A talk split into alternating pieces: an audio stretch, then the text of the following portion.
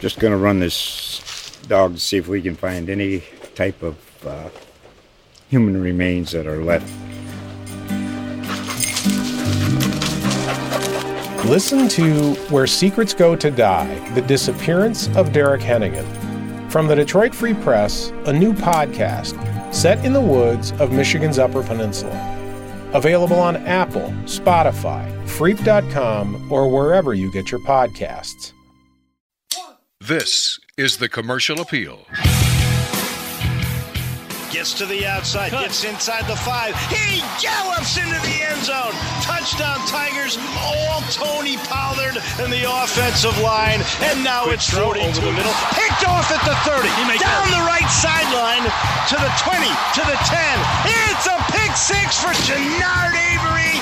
And the score It's is Dorceus up the middle. makes a man miss at the five and backpedals into the end zone. 26 nothing. Miller over the middle.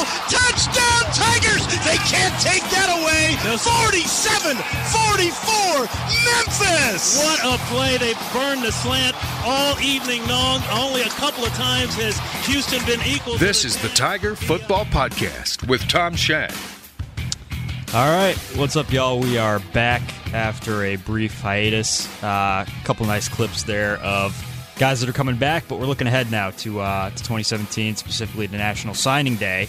Um, in studio with me today is our high school sports reporter extraordinaire, John Varlas. Uh, give a little lay of the land for both the kids that are coming to the University of Memphis, and then just generally about um, kind of the recruiting scene in Memphis here generally. So, John, how's it going today? Going good, Tom. How, how was uh, the Emerald Isle for you, buddy? Oh man, it was awesome. Yeah. So for those of you, uh, I guess you don't follow me on Twitter, I was in uh, Ireland for about two weeks uh, after football season. Took a little vacation out there, so it's weird being back to a world where everybody doesn't drink Guinness, but uh, but it's it's okay. It was a good trip. and everybody's obsessed with the comings and goings of 17, 18 year old kids, right? yeah, yeah, it's it's it's uh, strange just to kind of dive back into it here. But let's get to it. We'll start with the news. Uh, I guess the big news yesterday. Um, Nick Robinson, a, a four-star tight end who had previously been committed to Memphis. He's one of those Oklahoma Fab Five guys. Decommitted in October. Um, there were three of them that decommitted. Decided to recommit yesterday, so he took an official visit over the weekend. Was originally going to commit on signing day. Ended up moving his his decision date up. He's going to be the third four-star recruit to, to come to Memphis uh, in this in this recruiting class, joining T.J. Carter and Obinna Eze. It's it's interesting, I guess, just kind of how recruiting has changed. I guess at the University of Memphis and how it's grown, and I, and you know some people are big into stars and and rankings, and if you look at that sort of stuff, I mean, this is going to be one of the highly, arguably the most highly rated recruiting class just in terms of accolades ever to come to the university. And, and kind of speaking about stars, John, I want to start here. You are obviously very big into the recruiting scene and follow this stuff very closely.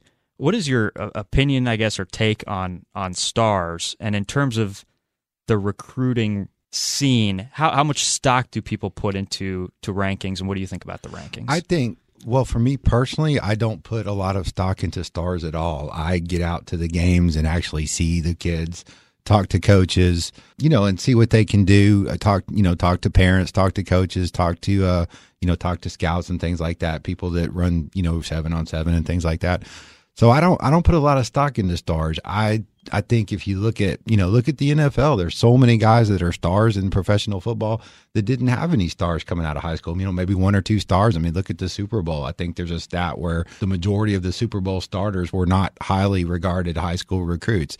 I think the most important thing than stars is just finding the right fit. And that's what these coaches tell these kids, you know, hey, just find the right school that's that's right for you. Find a good fit. Find a place where you can play, be productive, maximize your ability. And, and I think that's really most important than anything. a, a couple guys coming to Memphis, so they have you know three, four stars, a lot of three star kids. Um, we can dive into that a little bit later, but I wanted to, because we had you in studio, ask you about two of the local kids who both, if you just go by the recruiting services, I think they're both two stars on, on Rivals and 247. You got Braylon Brown at Cordova and then Tim Taylor at East. And I know, Tim, you, you followed quite a bit, you know, going up to the state title game and everything. What can you tell Memphis fans, I guess, about those two players in, in particular, both on and off the field, what you know about them? Two really good players, uh, two really good kids. I mean, I love, start with Braylon Brown. I love his personality. He's got a, a really open personality, great quotes, really, you know, really gregarious, fun kind of kid. And, um, you know, and, and Tim, uh, you know, Tim is a little bit more soft spoken, but I mean, he's a terrific talent, terrific. They're both terrific football players. And Tom, what I think is key with these two guys is I think these are the kind of guys you need with your program. They're going to stay four years. They're going to get better as they go along. And I think, you know, by the time these guys are juniors and seniors, they're going to be really strong contributors to the University of Memphis. And I think I think that's what you need to do. You need to build the program, build a good foundation with guys that are going to stay with the program, you know, and get better and progress as their, as their careers go on. But I, I think Tim in particular, I think he's got a chance to really do some good things at Memphis at the running back position. I know they got a lot of backs coming back. I know that's a, a deep position for them right now. But um, you know, in time, I think I think Tim and Braylon are going to really be contributors at Memphis. What are their strengths, just in, in what you've seen? You know, and, and I hate to kind of pigeonhole guys as like Tim as a as a speed guy versus a power guy, or, or Braylon as a pass rusher versus a run defender. But if you just kind of had to sum up their strengths and and some of the things that stood out to you as you've covered them over the years. How, how would you do that? Yeah, well, Braylon is, is really good against the pass and the run. I mean, Cordova had an outstanding defense this year. You know, they were uh, 12 and 2. They made it to the semifinals in the largest classification. The only two games they lost were to Whitehaven, which won the state championship. And, and you know, and they did a lot of that on the back of their defense, and, and Braylon was a huge part of that. I mean, he's a, you know, big kid, uh, good speed, good footwork, good technique and, and, he's really solid against um, you know the run and the pass. As for Tim, you're right, he is a speed guy. He's one of the fastest guys in town. Um, but I think you know getting into a college weight room, getting a, you know maybe 10, 15 more pounds on him, and not losing some of that great speed, I think you're going to have a really quality AAC runner and, and a player that's uh, you know can maybe contribute on special teams as well earlier in his career. So I'm also interested, kind of, uh, obviously, somebody who's covered high school sports a long time in the area, how the scene has kind of changed over the years. And I guess, kind of, on one hand, just in terms of the the talent that's in the area, do you think that there is more talent in the area than maybe there was five, ten years ago? Do you think the talent is growing, or how would you assess, I guess, just generally kind of the talent pool that schools like the University of Memphis are trying to, to pick from? I think the talent pool is is maybe growing, but what I think is more important even than that, Tom, is the fact that the talent is getting recognized. I think the high school coaches do a fantastic job of of getting these kids to camps. I know there's coaches, for example, that will pack up a few guys in a car and drive them to camps over the summer. You know, drive them down to Alabama, drive them to Auburn or wherever, and just you know just take a look at the campus, meet the coaches. You know, get a get a feel for what you know a college campus is like, and I think that's so important and and I think it's key that the coaches here in this town work together because it's a collective thing. You know, they maybe they don't have a kid at their school, but you know they say, "Hey, I know a kid over here who's who's pretty good. Why don't you go take a look at him?" It, it's really a collaborative effort, and I think the talent combined with the coaches working together to get the word out to the college coaches, I think that's increasing the profile of kids in Memphis. And, and, then another thing too is the success that you know some Memphis kids are having in, in, college. You know, guys like Darrius Sims at Vanderbilt or Donald Gray at Mississippi State, real talented wide receiver from White Station. DJ Palmore at Navy that AAC fans are familiar with. You know, yep. he's going to be the captain at Navy this year. Really good linebacker you know, you see these kids having some good success, and, and I think that just breeds it, perpetuates it. And then how has Mike Norvell? Obviously, this is his first full recruiting cycle. He he came in last year, two months or something before signing day, kind of had to throw things together. Now that he's been kind of in the area and working with high school coaches for for a year, um, how would you, I guess, describe his philosophy? I guess, or, or how has has anything changed? I guess in, in terms of how he's interacted with local coaches as opposed to how Justin Fuente or or Larry Porter or past coaches have done it. I think I think I think uh, Coach Norvell is doing a lot better job of that. I know for a fact that you know some of the coaches have told me that you know they've already seen more of Mike Norvell than they've seen of past coaches in in, in town. I know a coach at a school where you know, traditionally has a lot of good college type talent. And he said, you know, some past coaches never never darkened his door. You know, he never saw him. And I think it's I think it's so huge, especially with the younger players. Now you're getting into my wheelhouse, Tom. I'm getting wound up on this one.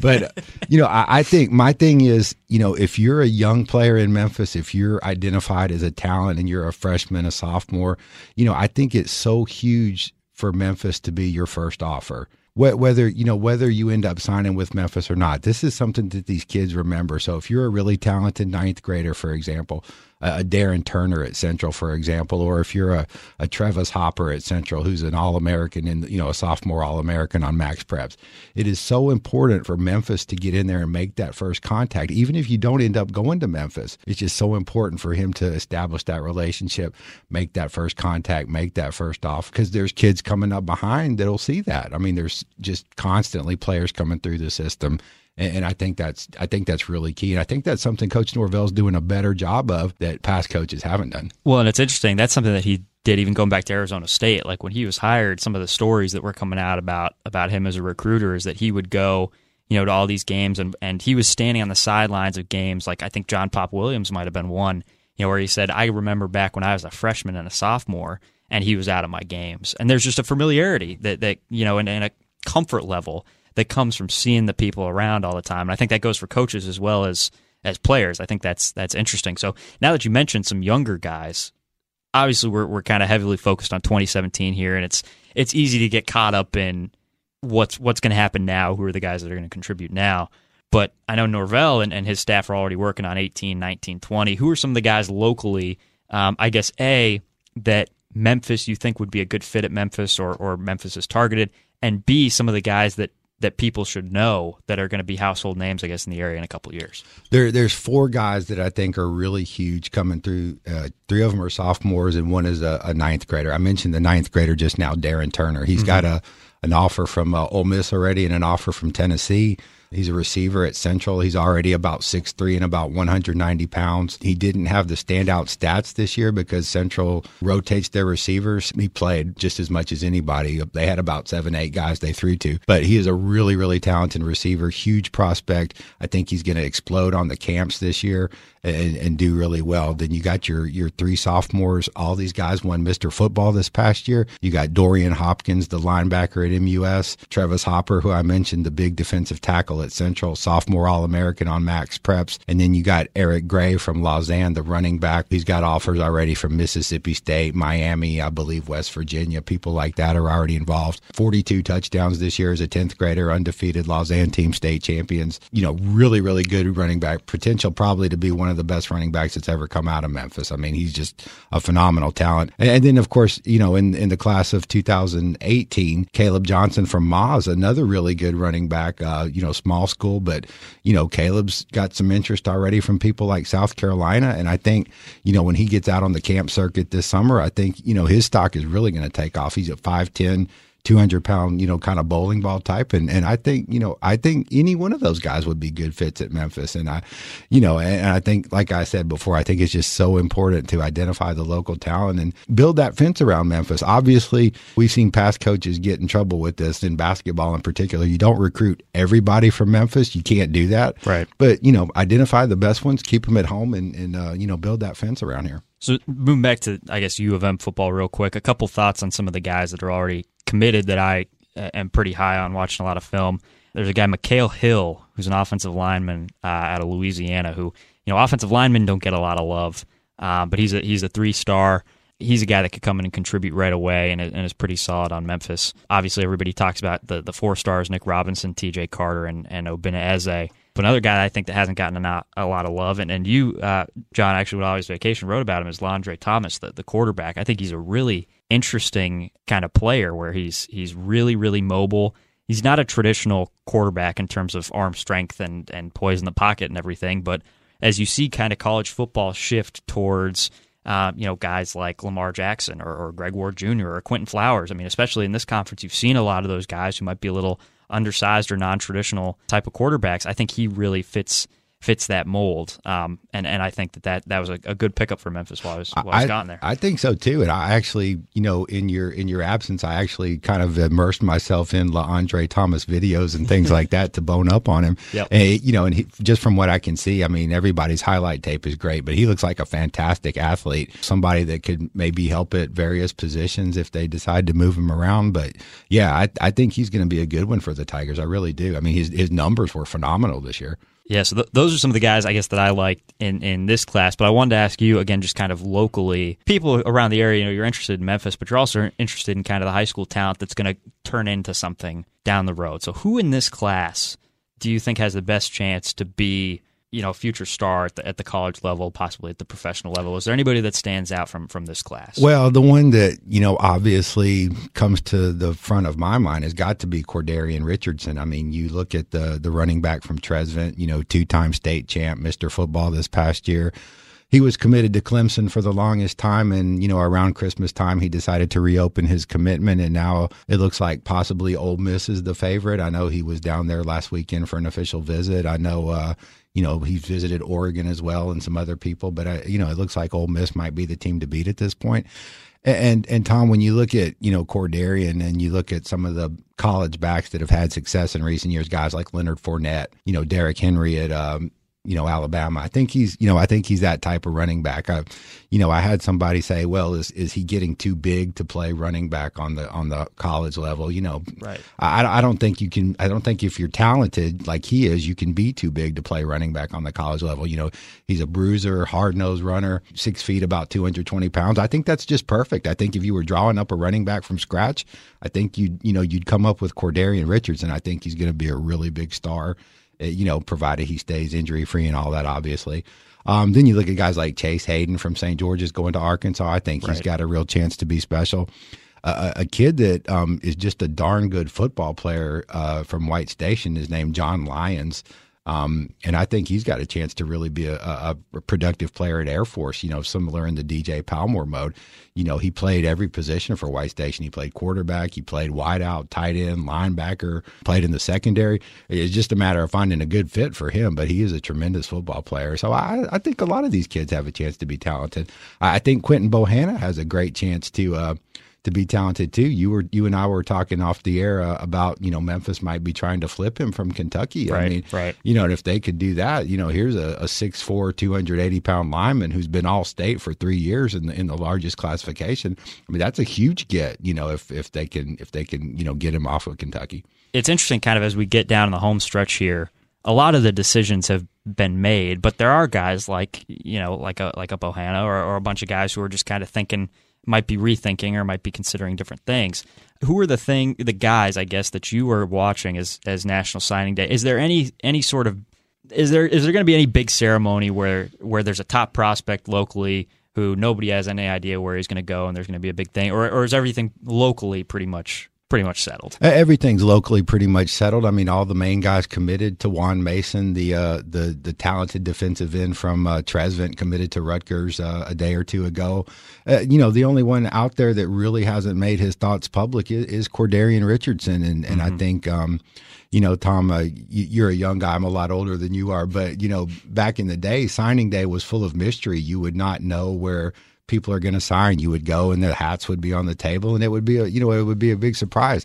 Now these kids are, you know, guys like Chase Hayden and, and, uh, you know, some of the other guys, they've com- been committed for a long time, and, and, there's not a lot of mystery in signing day. Signing day is a real formality for a lot of these kids. But, you know, it is interesting this year. We might have a little bit of suspense with Cordarian Richardson to see what he's going to do since it's, you know, getting late in the game and, and he's still out there. And you think Ole Miss is, is the favorite? That's what I'd I'd been reading is that Ole Miss is kind of the. That, the that's just what I've been reading. I've not talked to him, uh, you know, since the state championship, and um, but yeah, that the sense I get is that he he kind of likes Ole Miss. I know there were some pictures on social media. He looked really, he looked like he was a really happy fit down there. But we'll see how it goes. I mean, there's there's no way to know, and there's no way to predict what a an 18 year old kid's going to do. So that's worth watching locally. In terms of the University of Memphis, a couple guys to keep an eye on. Um, Tanis Joseph is a two star lineman who's going to take an official visit this weekend. Um, his decision's probably going to come down to the wire there. And then two guys who had previously been committed to the university and could recommit. Uh, O'Brien Goodson is a three star defensive tackle out of Batesville, Mississippi, uh, South Panola. He's a, he's a guy that took an official visit over the past last weekend, I guess, and, and could recommit. And then Javarius Owens, another one of those Oklahoma kids, a three star safety um, out of Southmoore. He's another guy to keep an eye on um, as we approach signing day here. We will have updates um, on those guys, everything that happens locally, everything that's going on at the University of Memphis from a recruiting standpoint in the next couple days. National Signing Day is Wednesday, and we'll have all of your coverage there as well. Uh, for John Varlas, Tom Schad, Commercial Appeal, thanks again for, uh, for listening.